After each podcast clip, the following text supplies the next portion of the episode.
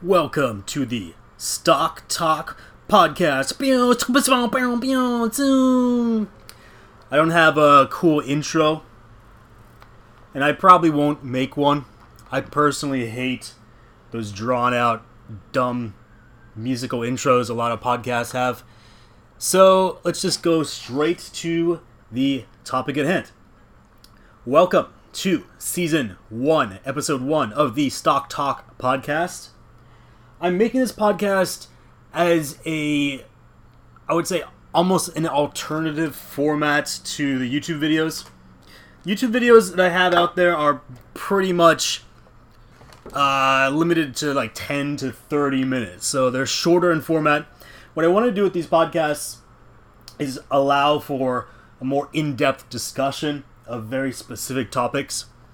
So my goal here is to hopefully, before each podcast, bring up uh, the topic I'm going to be making the podcast on through my Seeking Alpha Instablog, um, and ask some questions of readers so that we'll have a wealth of things to talk about.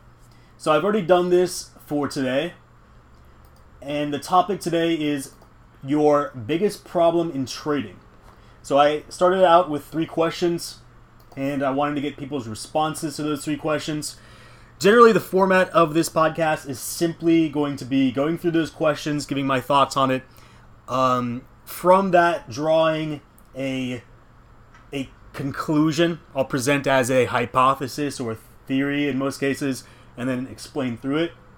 And then I will move on to whatever leftover questions there are. Usually, these questions will be coming from my uh, YouTube page. So there's always going to be a bunch of YouTube comments that have gone unanswered. I'm going to take this podcast as an opportunity to answer those. So let's begin with the uh, basics. So we'll begin with the your biggest problem in trading questions. So I presented these three questions, and we're going to go through, we'll do one question at a time. And by the way, there was a contest for this. I was going to give the person who asked the best three questions um, two weeks free of Seeking Alpha Pro. I have already chosen that person. Uh, this was a while back. I think it was Adam House, if I'm not mistaken. I've already contacted him, so we've set that up. Uh, I hope to be able to give something away free for every podcast so that I can make sure that I'm getting um, enough questions before I go into the podcast. Otherwise, it's just going to be basically what I've been talking about the entire time through YouTube and through Seeking Alpha. I want to get some more um, varied ideas to talk about so that I know that I'm affecting people in some way. What I mean by that is if I were just to talk about my own trading methods, you would essentially want to, you, you essentially have no choice but to mimic my trade, right? My trading style. And that's not my goal with this podcast. What I hope to do is I hope to give you advice on your trading style so that you can either make it more efficient or reduce the costs or increase the probability that you make the correct call. All of that stuff I can generally help you with, but I need to know what you're trading. I need to know what your problems are. And for that, I must ask questions. So let's go ahead and, without further ado, go into question number one. What is one thing about your trading methodology that has changed in the last month? So if you are a trader, hopefully you're experimenting with new types of trading, perhaps new instruments, perhaps new sectors, or even new trading styles. So you might have switched from fundamental to technical or vice versa. You need to be evolving as a trader. You need to stick with those methods that work for you, but once in a while, throw some capital at a new type of trade and see if that makes sense. Of course, one trade that way isn't going to determine for you whether that's a trading methodology that fits your needs. But at least trying it out, you can see some of the unanticipated problems that you would not have seen otherwise, that you might have been thinking didn't actually exist, and, well, you would have just basically thrown a bad idea into the garbage, which is what you want to do. Trading is a type of evolution. You can think of it as an, a type of genetic algorithm where successful trades are incorporated into your trader's toolbox and the useless ones are, well, eliminated. So let's move into this. I have eighteen people who've answered this Instablog post. So in other words, I have eighteen answers for each question. I'm going to read through the answers, and if I think it's worth expounding on, I will do so. All right, so here we go. The fortune teller says, um, his changes have been becoming more cautious and hedging, and therefore hedging, he says. So becoming more cautious, I'm not sure what that means. We should be treating trading as a science, not an art, even though it sounds cool to say trading is an art. It's a science because we can backtest our strategies, assuming you actually have a, a real strategy. Too many people, especially those on the news, will give you very broad predictions. They'll say, this stock will go up. Yeah, well, how far will it go up? And when will it stop going up? If you make a prediction with quantitative numbers and quantitative time, that's a trading strategy that can be backtested and proved whether successful or uh, a failure in the end. Now, unfortunately, a term like cautiousness doesn't tell me anything. What is cautiousness? Is that um, keeping more of your capital in cash? Is it putting less of your capital into each trade? I simply don't know. So this doesn't really tell me much. Now, hedging is also an issue that we will probably be discussing, possibly in a specific podcast where the topic is hedging. So for now, I'm not going to get into that. But essentially what hedging is, is reducing your risk on a certain bet. And there's many things you can hedge. When we talk about options, you want to hedge certain Greek values. For example, you hedged theta on a call option. Um, what that means is you reduce your exposure to the time decay of holding the time option. So if you ever play options, you know that every day that you hold that option, every day that goes by, you are losing a bit of money. Now, if you hedge theta, you can reduce or completely eliminate that time decay. That is hedging in the option uh, market. And then there's hedging in the general market. A V I X hedge, uh, that's a little too complex. Um, let's just talk about a normal hedge. A put hedge. So a put hedge says you are going to be long in the market. This is called a married put, by the way. You're long in the market, so maybe you're holding an index fund, and you're afraid that maybe there's going to be a market crash or something like Trump will get into office and people will start to sell their stuff. If you're worried about that, you can hedge your long position by buying a put option on the market. So for every one hundred shares, that's called a lot, every lot of the index fund you hold, you buy one put option. What that does is it hedges against the losses. So whatever the strike price is, that is what you can sell your, your long position at in the worst case scenario. We'll talk more about hedging in the future, but that's the general idea. This guy is saying basically he's more cautious, so he must hedge. Again, I don't know what cautious means, so so next answer. Iron Wing Capital says, I have an innate bearish bias. In the last month, I have moved closer to eliminating that bias, realizing that the market can be very bullish, even when it doesn't make fundamental sense. I do my best to trade what I see, not what I feel. Last month has brought me closer to that goal. All right, I like what he says. Um, it's very rare that a trader actually sees his own bias. So I'm curious to know how he knows that he has a bearish bias. Or, I mean, if your bias is really strong, it's obvious. If you're reading Zero Hedge every day, for example, you're exposing yourself to news that has a very one-sided uh, story to the stock market. So in that case, you know you have that bias. Now, having a bear bias is good maybe once every eight years, but it's bad the other seven years.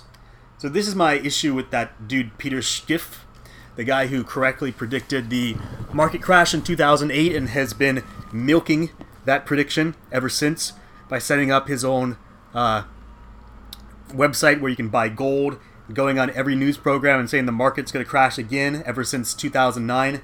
This guy's giving awful advice. Just because he was right once um, doesn't give him some sort of authority on future market crashes. But too many people trust him, and that ends up as people buying gold while gold drops, uh, people being bearish when they shouldn't be bearish. So any of those biases that you have that are held over a long period of time is going to end up, they're going to end up hurting you. I mean, you could see why that's so. So what Iron Wing Capital says is that he admits he has a bias, um, but he knows that the market can be bullish. And there is when many traders would go into cognitive dissonance style and try to explain away the bullishness by saying something like, well, the Fed is pumping money into the stock market. Um, eventually they're going to run out. It's all a scam. And one day it's going to come crashing down. Well, that's fine. If you want to be bearish on that one day when it comes crashing down, great, do so. You'll be rich. But in the meantime, there's no reason to have a bearish bias. If the market's going up, you want to be along with it. Or you can just ignore all of that and essentially be market hedged by not playing a directional momentum strategy on the overall market. What you can do here is you have a specific trading style that is market neutral. Trading gaps is one of those. Um, trading earnings is one of those. Seasonality can help you determine which direction you want to be in general for a specific trade. But if you're, for example, half short, half long, you're essentially going to be market hedged. So if the market crashes, it's not any skin off your nose, right? Um, if the market crashes, half of your stuff grow, the other half fall. You're market neutral.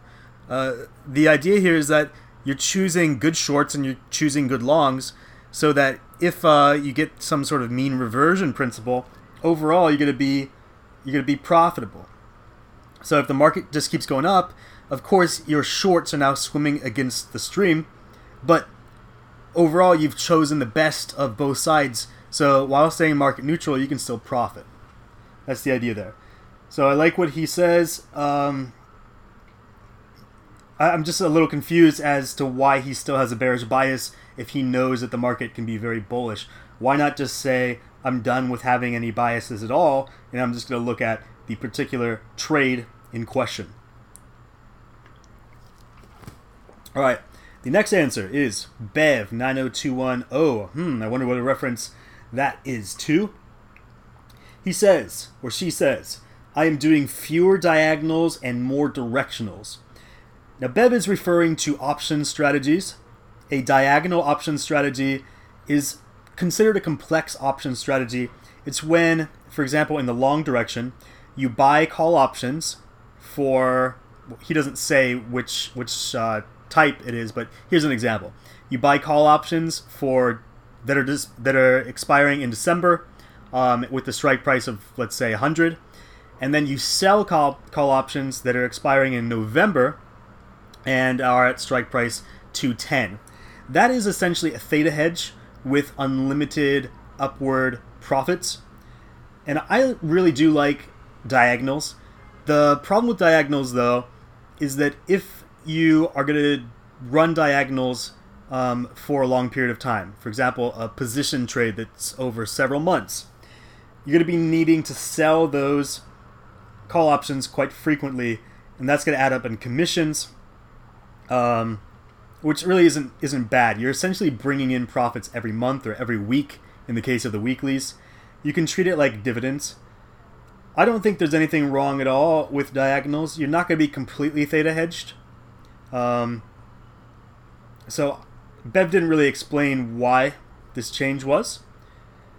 But Bev has abandoned many of his or her di- diagonals for directionals. Now, a directional is simply the standard trade that most beginners will make which is you buy stock or you short stock. You're in a certain direction, up or down.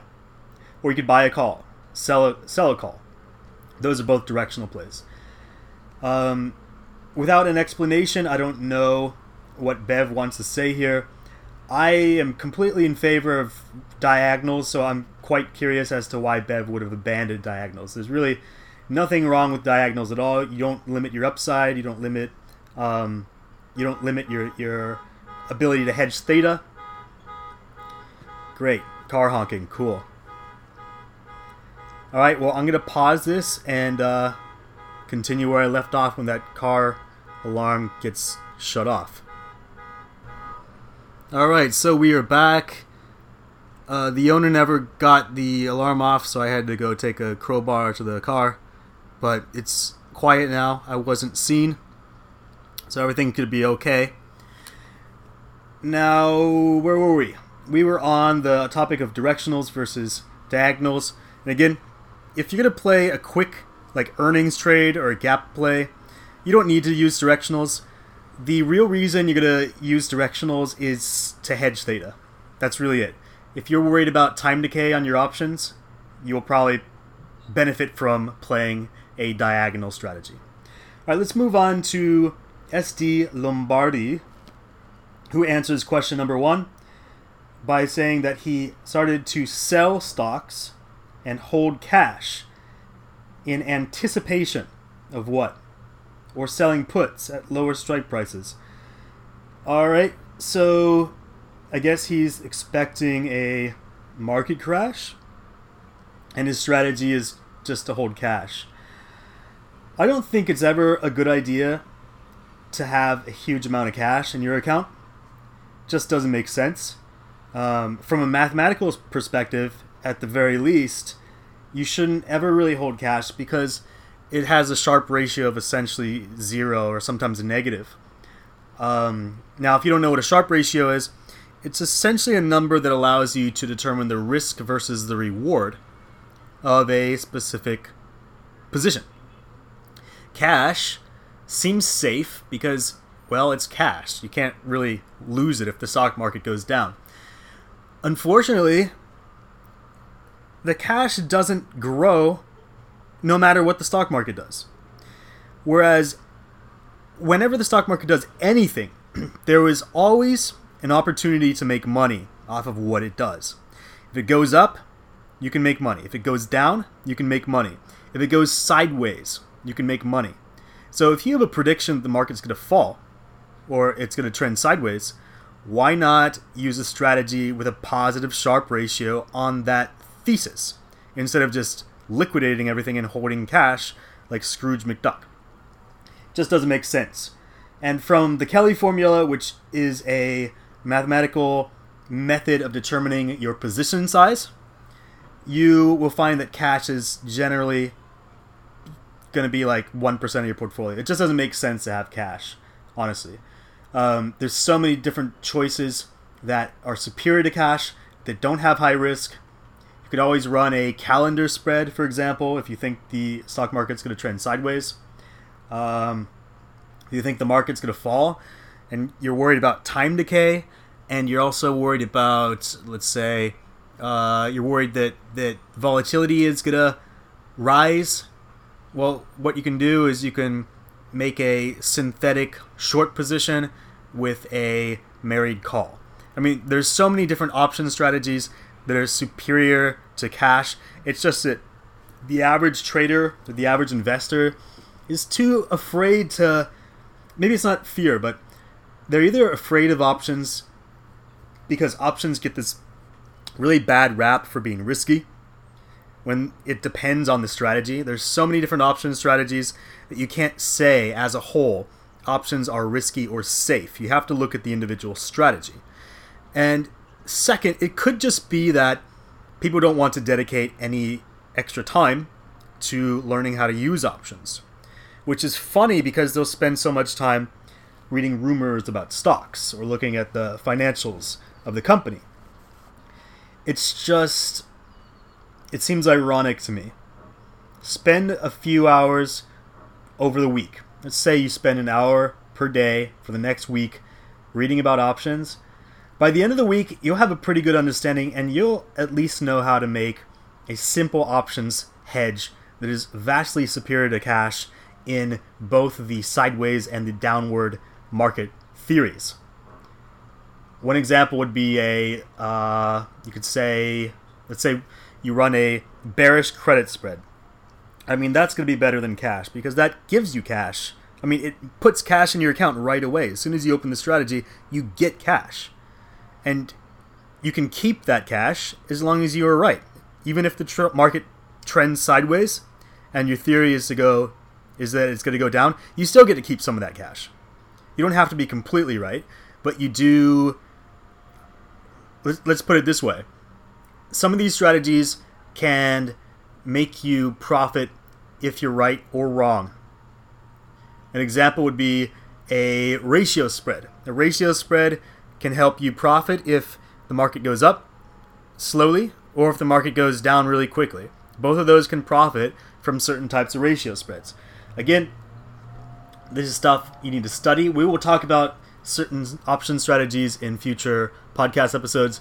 But for now, the idea here is that cash is not really at all a logical choice for certainly investment, for, but also for hedging against what you suspect to be a market crash. All right. Next, we have an answer from Hugh Kim. Hugh Kim is a very nice Korean lady. I've spoken to her several times on the phone. Um, well, I, I can disclose this because she has disclosed this right here. Her answer is, I'm still holding my stocks until go back up. Um, when we spoke before, she was holding a a big basket of blue cap stocks. And unfortunately, a lot of investors think that the blue cap stocks are the safest. So they just buy whatever's, you know, popular, whatever a, glam, a glamour stock is, they are going to be attracted to it. So these days, by the way, a glamour stock is a stock that everybody knows about. So it's like Apple, Netflix. It's one of those stocks where you just need to say the word or the ticker and everybody knows exactly what the story is, right? Those stocks are talked about so frequently in the news that they attract people who don't really have time to research stock. They hear that, wow, Apple has shot up because of the new iPhone. I'd better buy it too. And they decide to actually go through based on that little piece of information.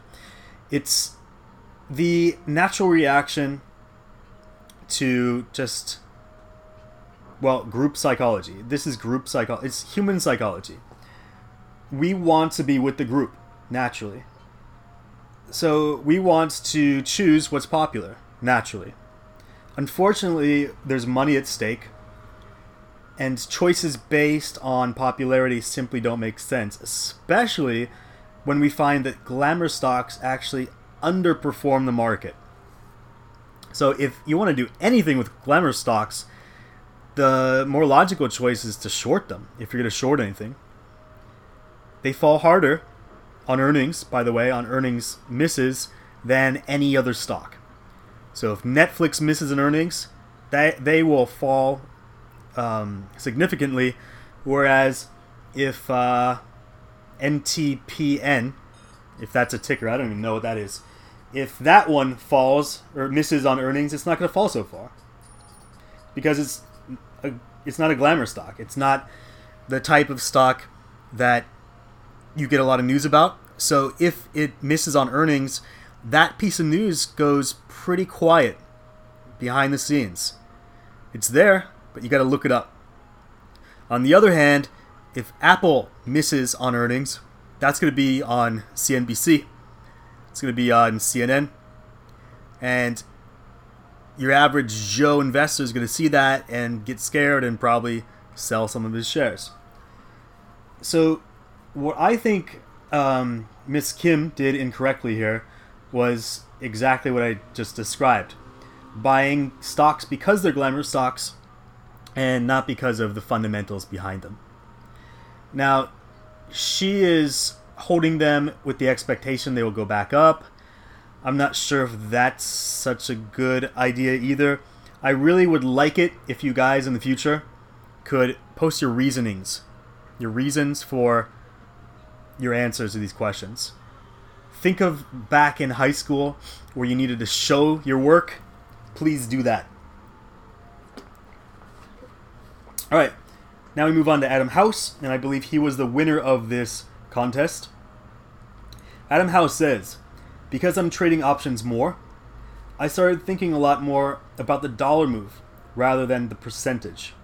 I've also been thinking more about the short side, which is new for me, coming from a more long-term slow approach.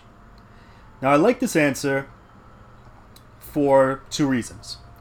One, options have convinced him to take short positions. A lot of investors are afraid of taking short positions because theoretically you could lose everything and go bankrupt on one wrong trade. But with options, you can control your risk.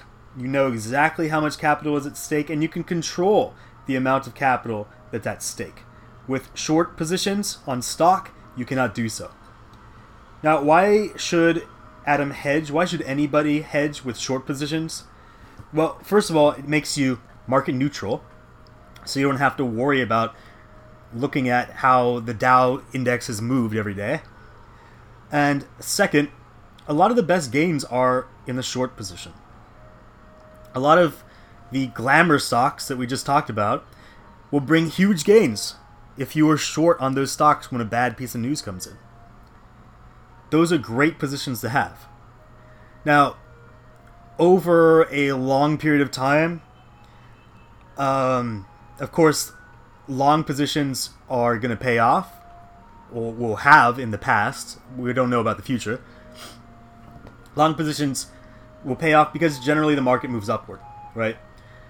But when it does move downward, it moves downward erratically. And those little spikes downward can make you rich really quickly, especially with options. And especially when you start considering the dollar value of the stock, not the percentage, which is the other thing Adam has mentioned. I'm going to take another break right here. This garbage truck is really, really annoying.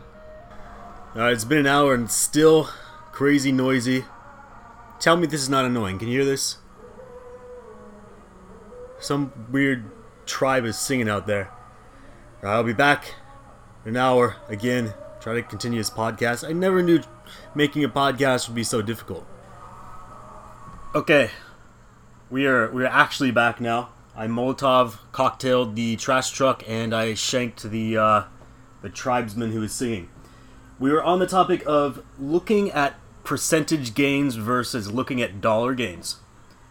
When we play options, we're dealing with something called delta. Every option strategy has a certain delta associated with it.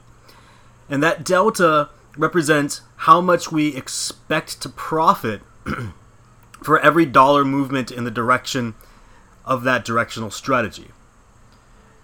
We need to know the specific price target in many cases to adequately calculate how much we can expect to gain from that options strategy.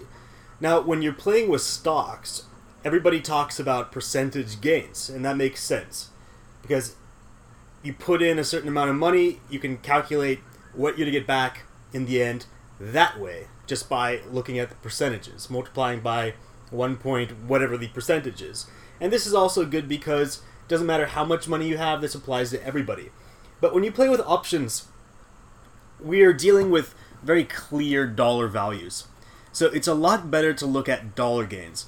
And what kind of practical effect will that have on you as a trader? This, the, making the switch from thinking in percentages to thinking in dollar movements, this will actually turn you away from the lower value stocks. In other words, you'll probably completely avoid penny stocks. You'll probably start to dismiss stocks trading around ten dollars to twenty dollars in that range because the gains you make from those, even if it's a large percentage move, aren't very large in the dollar value. That's why option traders tend to make their biggest gains when they're playing directional strategies on uh, stocks like like AutoZone that trades in the thousand dollars, um, because a small movement in that stock in percentage, for example, maybe one percent move, is actually a hundred dollar movement. And if you're holding a single call option, you're making, uh, if it moves one hundred dollars, you're making ten grand on that movement. Whereas the person who's holding the stock is not. They're just making one percent. So it's really important if you're trading directional option strategies to know that delta value, to know what you expect to gain for a specific movement Um, dollar-wise in that stock. I encourage you, if you're trading options, to begin thinking in terms of dollars and not in terms of percentages. That said, if you're playing with stock, feel free to continue thinking in terms of percentages. Um, it would be cool if you could do both. If you did both, you would probably see that in some situations, you'll be kicking yourself for not buying options. You'll be thinking, I only made two percent, whereas option traders made thousands of dollars on that on that trade, and uh, vice versa. Well, if you're playing options on stocks in the five to fifteen dollar region, you'll probably realize it's kind of dumb, and you'll rather switch to a synthetic long or just a pure stock strategy. Synthetic long, if you don't know, is when you buy call options and sell put options. It mimics holding a long position in the stock. All right, we're going to move on to the next person, Gerpizan. Gerpizan. Gerpizan. Don't know how to pronounce the name, but his response to the question of his uh, biggest change in the past month in trading is that resilience when m- resilience when market goes against you, even if fundamentals support the trade. I'm not sure what that means. I'm going to go to the next one. Uh, Banner, Ben, Bannertal says, I read more commentaries and financial articles, specifically Seeking Alpha. This has given me more insight, therefore I make better trading decisions. Well, that really depends on your source. Lots of the articles online, um, I find, actually most of the articles online, are not there to help you make a good choice in the market. They're there to help the the publisher make money through ad revenue. So it's not like everything online, and it's not like if you read, uh, if you start reading financial news, you'd become a better trader. It might actually be the opposite, because you're getting information from the mainstream, which is often wrong. Um, So I guess this has worked for this guy. Um, if so, he probably has some good sources. I recommend you stay away from pundits without good track records, or pundits who who claim to be gurus, gurus, but don't put any of their skin in the game. Um, besides myself, a good trader to learn from is uh, Todd Horwitz. He puts his money on the line. Uh, if you listen to his info, you'll see that he he knows options probably better than anyone else. He's uh, a different kind of trader, though. He's not like uh, I am from an academic background. So he knows all of this statistical stuff implicitly, and he doesn't talk about the Greeks of the options. He, he talks more in common sense terms. Don't be... Um, don't be too concerned with a person's background as well. If you're looking at financial information, you really need to look at that person's track record and what they base their trade recommendations on. A lot of people base it on news, on rumors. Stay away from those, and uh, stick with the people who have a very clear method of how they make a trade. So my method, I believe, is very clear. I use statistical data to basically bet in favor of a specific probability, and in the long term we play the law of large numbers, and the majority of our trades should pay off. Uh, Bubba, who I just talked about, does the same thing. Uh, he doesn't base his trades on statistics, though. He bases his trades on his experience. So I don't know how much experience he's had, probably three or four decades. He started out when options first became available, and uh, from then he just became a trader. So, again, background's not important. The fact is, Bubba, for example, says the same thing I say. He is using a probability model. He's betting in favor of the the odds. So you want to be the casino. You don't want to be the guy sitting down at the casino table. Most of the people are telling you, sit down at the casino table and buy so-and-so stock. Sit down at the casino table and say, hit me. Um, or say, double down, right? They're telling you what to do at the casino table instead of telling you, hey, you can be the casino if you have a probability model that works out for you. If you have a certain strategy that tends to pay off in most cases and is non-linear, like an option would be, then you can make money um, over time, whether it be through the majority of your trades paying off or whether it be just from the uh, the gains being more than the losses. So you might see that with well-placed long option strategies, um, well-placed call options, well-placed put options. You might lose the majority of your trades, but in the end, you more than break even because the gains um, outdo the losses.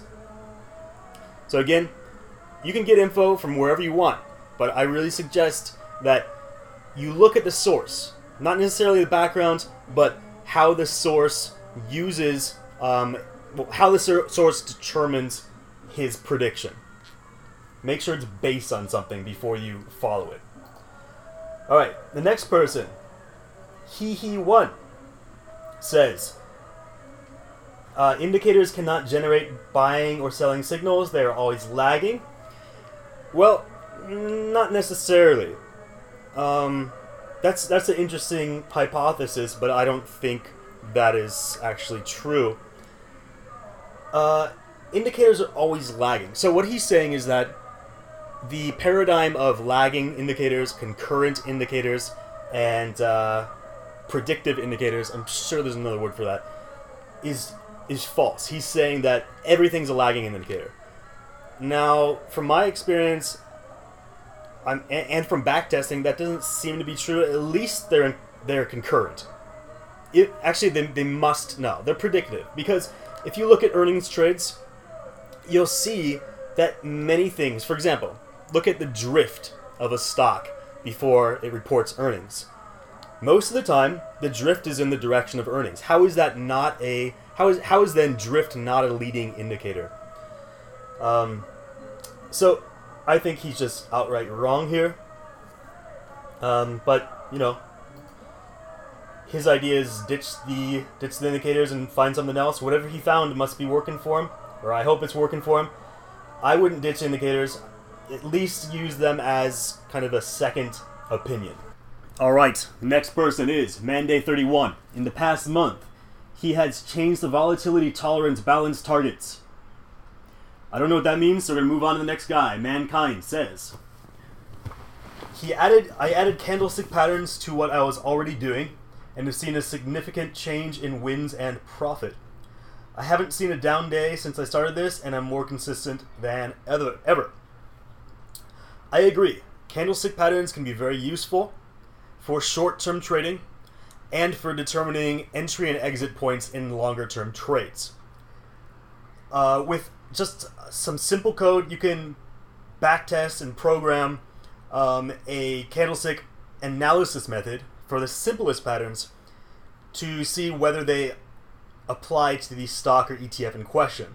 What you'll find is that every stock and E T F has its own idiosyncrasies, and not every candlestick pattern is true um, in terms of applying the standard theory to every stock. Now, the reason this is so is every candlestick pattern, behind it is a, you could say, a psychological process. So imagine, what's a simple one to talk about here? Uh, all right, let's talk about the hammer. That's a single candlestick candlestick pattern. It is a, uh, you can say it's a rather sizable candlestick with no shadow at the top, but a long shadow at the bottom. Now, where the hammer appears in a chart is important, but overall, just looking at the hammer, you can get a general idea of what happened on that day and what the psychology behind that day was. Now, when I say psychology, I know it doesn't apply um, to everybody, because a lot of the traders are going to be algorithms or quants, just models. But still, what I mean by psychology is the overall buying and selling process that's going on behind those candlestick patterns. So when you think of the hammer, what you really see in a hammer is the strength of the bears. You see how far down it can go before it bounces up to a territory that most investors and algorithms agree on. So it shows the potential for breaking a support if that shadow goes below that support level. Now, that can help you justify a short position if the hammer appears in a certain spot. It can also help you justify a long position because it shows you that the bears didn't uh, bring it actually down below the support to where it stayed. It, it kind of defines the support at the bottom of a chart.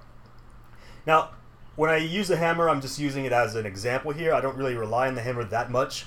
Instead, I look at candlestick patterns that have more than uh, more than one candlestick. Um, this is something you need to look up if you plan on using, of course. You don't have to memorize them, but you do need to look them up each time if you haven't memorized them. Now, there's a caveat here. Not every candlestick pattern that has a theory to it is actually statistically significant. Um, in other words, I don't I don't know the history of candlestick patterns, but some time ago they came from Japan, and there might have been some sort of heuristic theory for each candlestick pattern that wasn't based on statistics, and American investors simply Uh, took that as fact. Now that we have really useful uh, technology, like every retail investor can use code and can gain access to past stock data to define certain candlestick patterns and then determine whether they actually have any real use in trading or investing. And if you run those backtests, you'll find some of them actually do work, whereas others don't. And then there are some that go against the theory.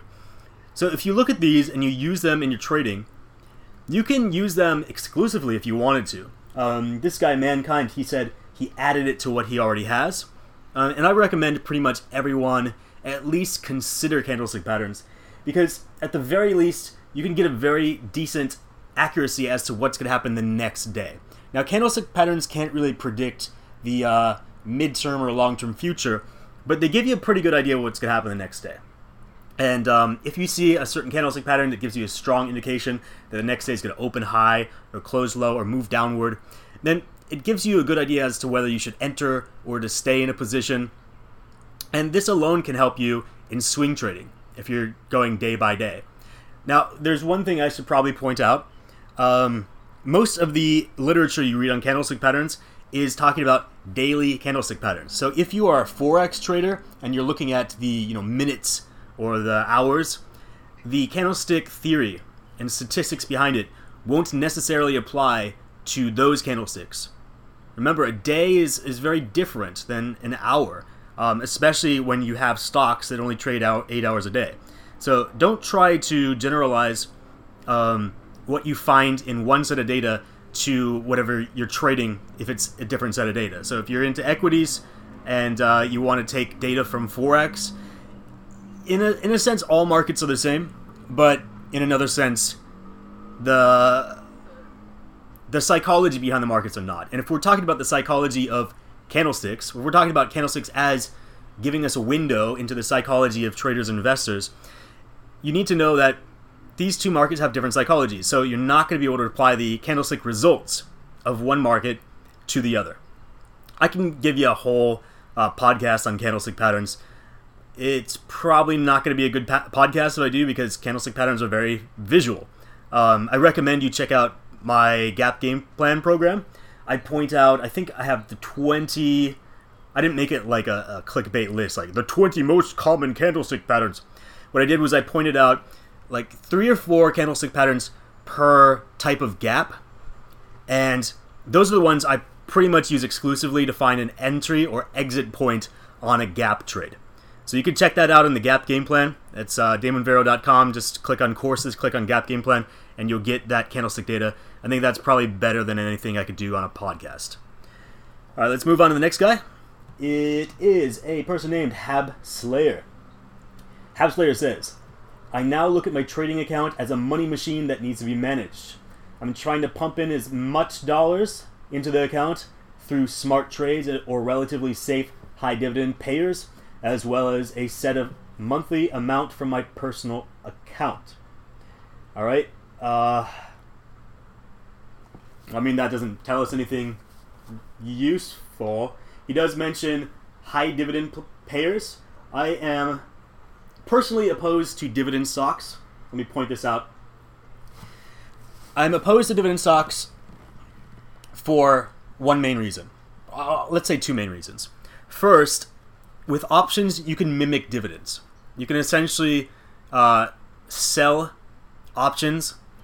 You can sell covered calls, which is actually not so good. You could sell, um, well, you can use options in addition to a long synthetic strategy, and you can just mimic a dividend that way. But that's not the main reason I'm opposed to dividend stocks. In fact, you might be surprised to hear me say I'm opposed to dividend stocks because I've said in the past, uh, the only reason you should ever buy stocks is for dividends. Now, I'm talking about the only justifiable reason, but it's still not really justifiable.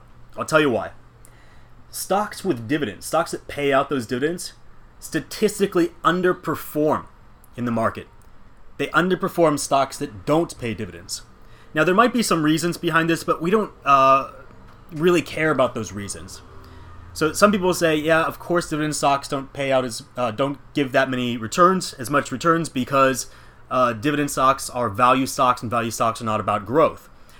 Okay, uh, but that's not really a point, because what we're saying is, overall, if you grouped all the stocks in the world into two different baskets, actually in, in the U S market, sorry, into two different baskets, one with dividends, one without dividends, you find that on average, that basket without dividends gets more returns. So why choose a dividend stock if you know that the non-dividend stocks will give you a higher R O I? Now, that's the primary issue with choosing dividend stocks and, and being very picky about choosing dividend stocks. But as I've said in the past, the only reason to hold a stock is because it gives you something that options cannot give you, and that's dividends. But I also want to argue, and maybe I'll do this in another podcast, I also want to argue that you can mimic the income from dividends with options by selling options smartly. Um, the example I was about to give was a simple example, but it's not a good example because uh, you're limiting your upside with a covered call. But think of it this way. If your goal is just to gain income, why does it need to be from a dividend? Why do you care so much that the company's paying you every quarter? Is that really a big deal? I think it's only a big deal to people who don't know how to manage uh, their entry and exit points. Because it's a, it, it feels safe to put your money into a stock and automatically have um, more money appear in your account every three months. But like I said, statistically, it's better just to hold growth stocks and then sell them. The problem is selling them. A lot of people, once they see a profit, um, they're not sure whether they should sell or not. If it gets into oversold or overbought territory, generally that's a good I- it's a good idea to be selling and taking profit, waiting for a pullback and then buying back. Uh, but most people, if they're the type of people to invest in dividend stocks, they're usually more conservative. And this is a contradictory character trait because the conservative people want lower risk but a decent reward. Now, the issue here is that we have a way of looking at risk reward in a quantifiable method, and that's the, the Sharpe ratio. So if you see the Sharpe ratio is really good for a highly volatile stock and stay away from it just because you feel that volatility is bad, or you feel it's not a conservative company, it's just, it doesn't really make sense from a numerical perspective. So this trait, so-called conservatism, actually hurts you in the bottom line. If you're attracted to dividend stocks, I really hope you reconsider, and at the very least try to branch out so that uh, you're making more money overall. And, you know, you can... You can tell yourself whatever you want. You can rationalize your your your choice of dividend stocks, but in the end, it's going to come down to how much money you make. And if you feel that getting quarterly income without worry is your main goal, then don't call yourself an investor or trader. Just t- call yourself like, you know, a lottery player, essentially. Because if you buy enough tickets, you're going to make money as well, right? Dividend stocks aren't always profitable. You know, it can fall, and then the dividends you get, you convince yourself, oh, okay, I only need to hold on to this stock for, you know, five more years and I'll break even. But what if the dividend is cut? What if the stock keeps falling? There are many factors that make dividend stocks just as unpredictable as a growth stock. It's really not that conservative. All right, next. Next we have Not an Expert. And he says, I have sold out most of my Muni C E Fs. Uh, a, a Muni C E F, by the way, is a municipal closed-ended fund. Municipal being offered by a local government, and uh, closed-ended fund being a kind of like an index fund or a mutual fund, but it has a fixed number of shares. So the shares will never be diluted, and uh, you're you're basically exchanging a limited good on the free market. So Not an Expert says that he has sold out his Muni C E Fs and bought preferred C E Fs due to discounts in N A V. The Muni C E F sector are trading at too close to and above N A V for anything yielding north of six percent. All right, so this guy sounds like a pretty well-versed dividend investor. Um, a lot of these dividend investors prefer closed-ended funds for the same reason I just said. You're not going to see any dilution. Now, he said he bought preferred C E Fs. I'm actually not so sure what that is. I don't buy dividend stocks. But when he discusses N A V and discounts to N A V, that's generally what you are looking at when you choose a closed-ended fund. Um, so when you talk about a stock, we can use something like price to book or price to earnings to get an idea of whether that stock is trading at a fair price. Now for closed-ended funds, you know better because you can see what that fund holds and what the asset value of that fund is. Uh, just from a fundamental or financial analysis. Now, that being so, you can check that actual value against the trading price of the closed-ended fund, and if there's a discrepancy, if you find that it's trading at a at, at more than N A V, it's called at a premium to N A V, and if it's uh, sorry, N A V is the uh, asset value, the net asset value. So if you find that the underlying stuff that you're buying in this fund is worth more than the price of the fund, well, you're buying at a premium. And generally, that's not what you want to do unless you have a good reason to believe that this fund is going to continue growing. So this guy is saying that currently the municipal closed-ended funds are not a good buy. Um, they're trading at too much of a premium to the net asset value. And he has switched over to whatever is called pre- preferred C E Fs. So if you're into dividends, despite what I just said about the last answer, uh, you might want to check out the so-called preferred C E Fs. I have a feeling Not an Expert is actually more of an expert on closed-ended funds and dividend funds than I am. All right, let's move on to Pets.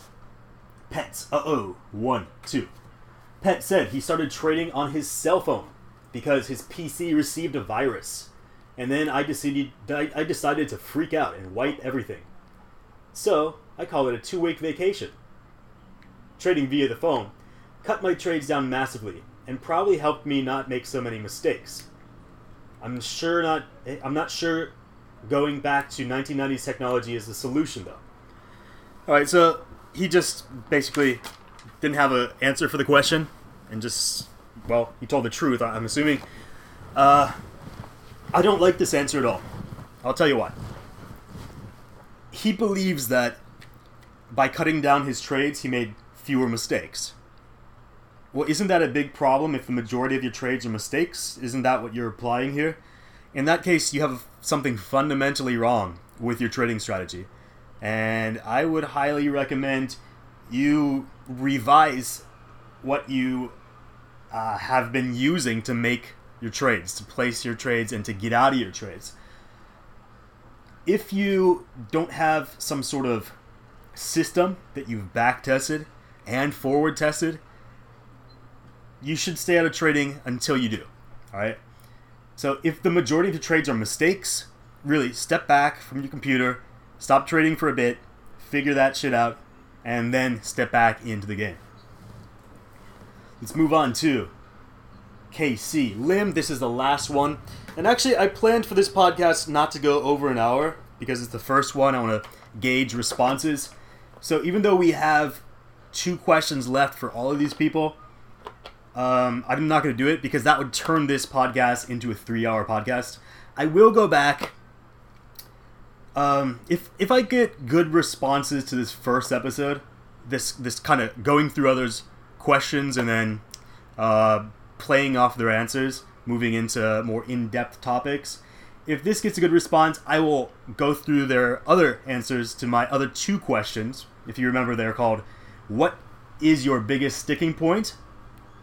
And what would be able to improve your profitability? And then the, sec- the third question is, if you were rich, would you continue trading? Why or why not? Um, I can go through those next time if you like this format. If you would prefer a more in-depth format where I talk about one specific topic for an entire hour, um, we can do that as well. So I'm going to leave the other two questions on the back burner for now.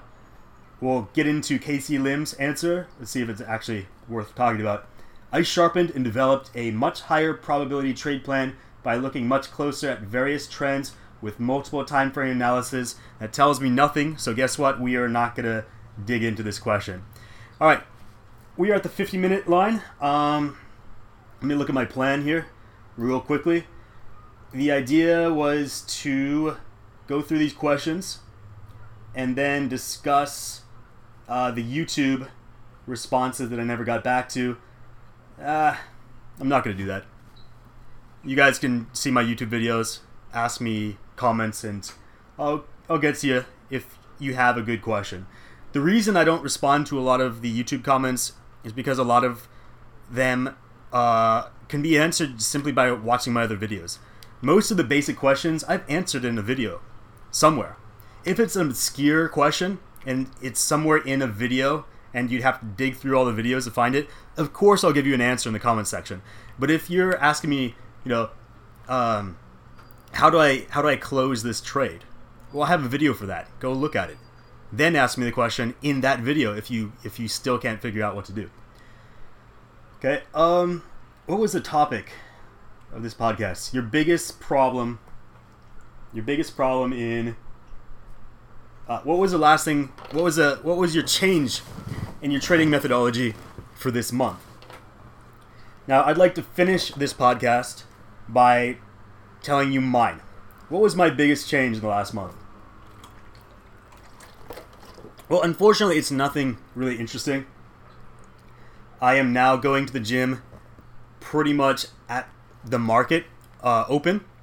So it means I cannot play market open. Uh, I'll have to play later in the day. Now, this is an issue for me because what I like to do is I like to run a candlestick analysis. We talked about this before, right? I like to run a candlestick analysis on any stock that I plan to buy or sell. In other words, I'm using candlesticks to determine an entry point. If I've already done a full fundamental analysis or technical analysis on a stock and I know that I want to buy it, or I know what, that I want to get out of a position, I'm going to find a way to make sure that I get out at the best time possible.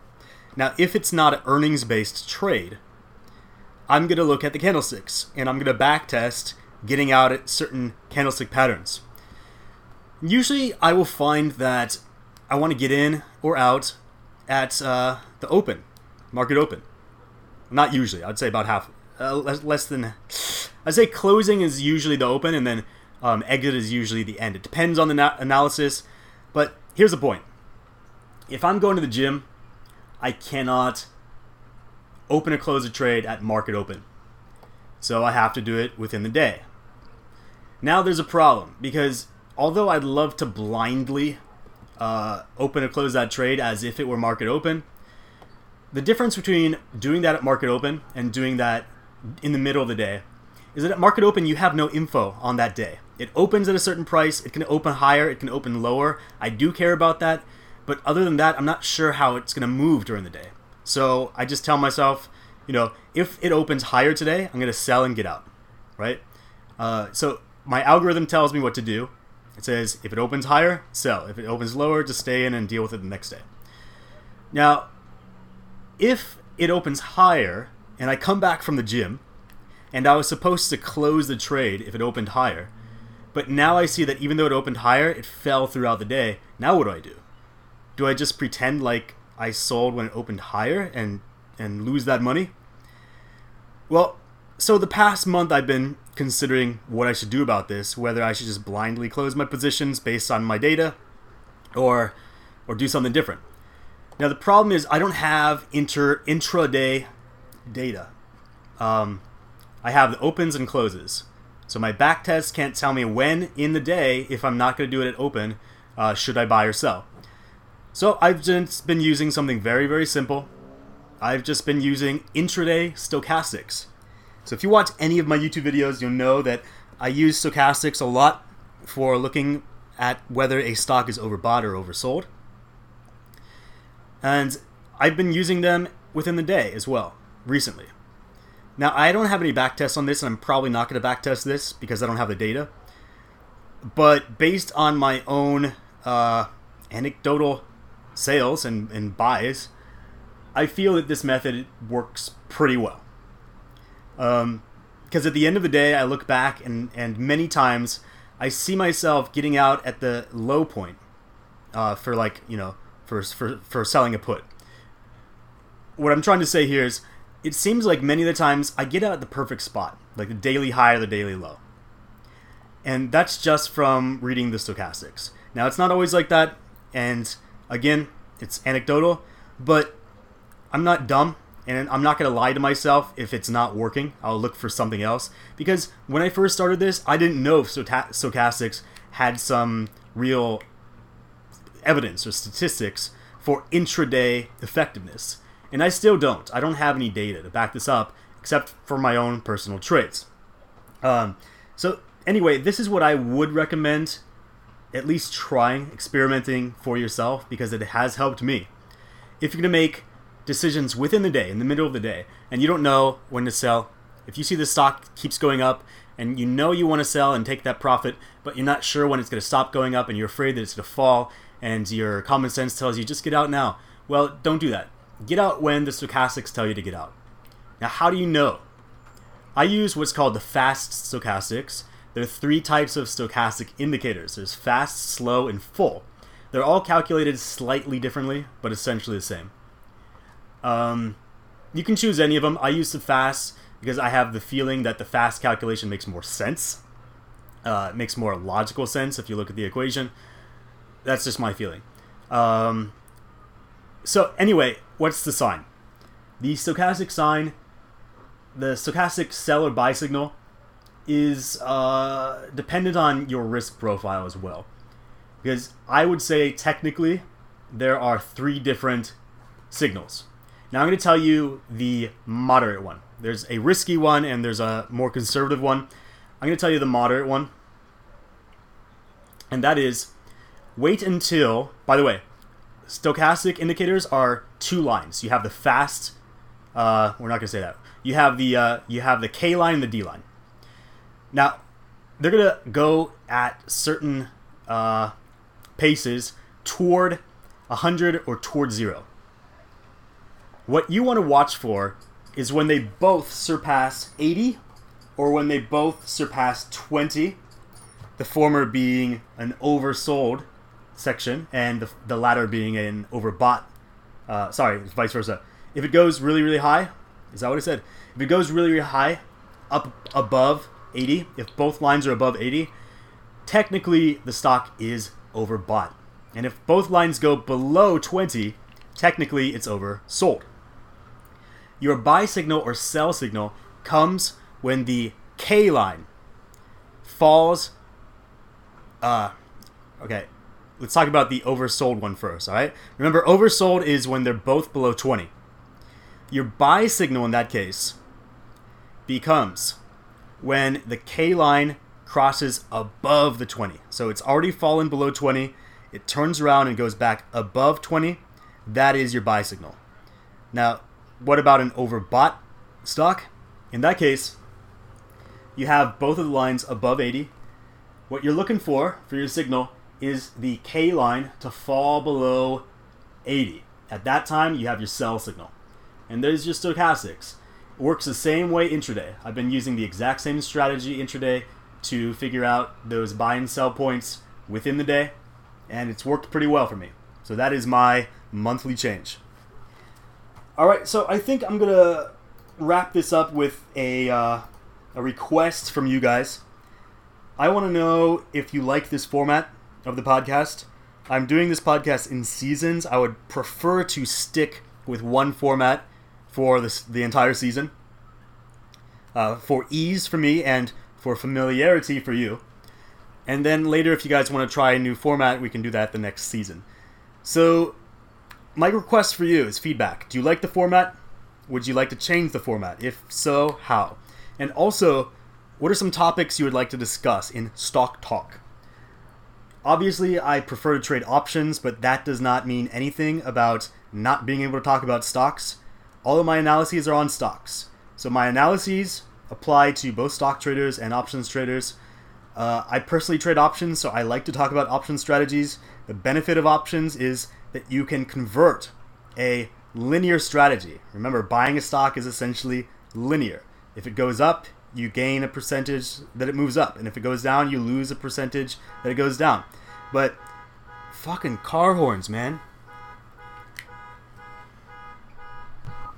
All right, I'm back. I put a brick through that uh, car's window. And now we can conclude here. I want to know what topics you guys would like for the next podcasts. And I want to point out real quickly that the main benefit of options is the ability to convert a linear strategy to a non-linear strategy so that you gain almost exponential gains when the stock moves in the direction that you've predicted. But you can only lose um, a certain limited amount of money. That is an example of a non-linear strategy. Uh, ideally, I would like the podcast to be very specific for each episode, um, and that would allow pretty much anyone to pick and choose the episodes they listen to. I don't want to make a very broad, boring, generic uh, stock podcast, because if you want something generic, you can go to C N B C, right? You can go watch the news, get your stock picks from pundits who are probably shorting the same stock they're recommending, and, uh, well, lose money that way. I would rather have very specific topics that are truly helpful, truly practical, and if they aren't, if I have made a podcast that you feel is not useful to you, well, hopefully it's it's something that you saw the title of and you're like, hey, this could help me, therefore I should listen. And you find out it's not practical advice, or it's too theoretical, too academic. In that case, let me know. I want this to be helpful. Otherwise, it's just a waste of my hour, truly. So, please, feedback. I would love it. And in the meantime, if you would like to learn option strategies, you can check out my free education materials on damon verial dot com. Um, if you want to check out stock picks, specific stock picks, go to Seeking Alpha and find me there, Damon Verial, Seeking Alpha. And if you want just general quick stock advice or trading advice, find me on YouTube. I've got quick, like ten minute videos on specific topics. So there we go. That's my entire set of, there's my career basically laid out for you. You got your options education on my website.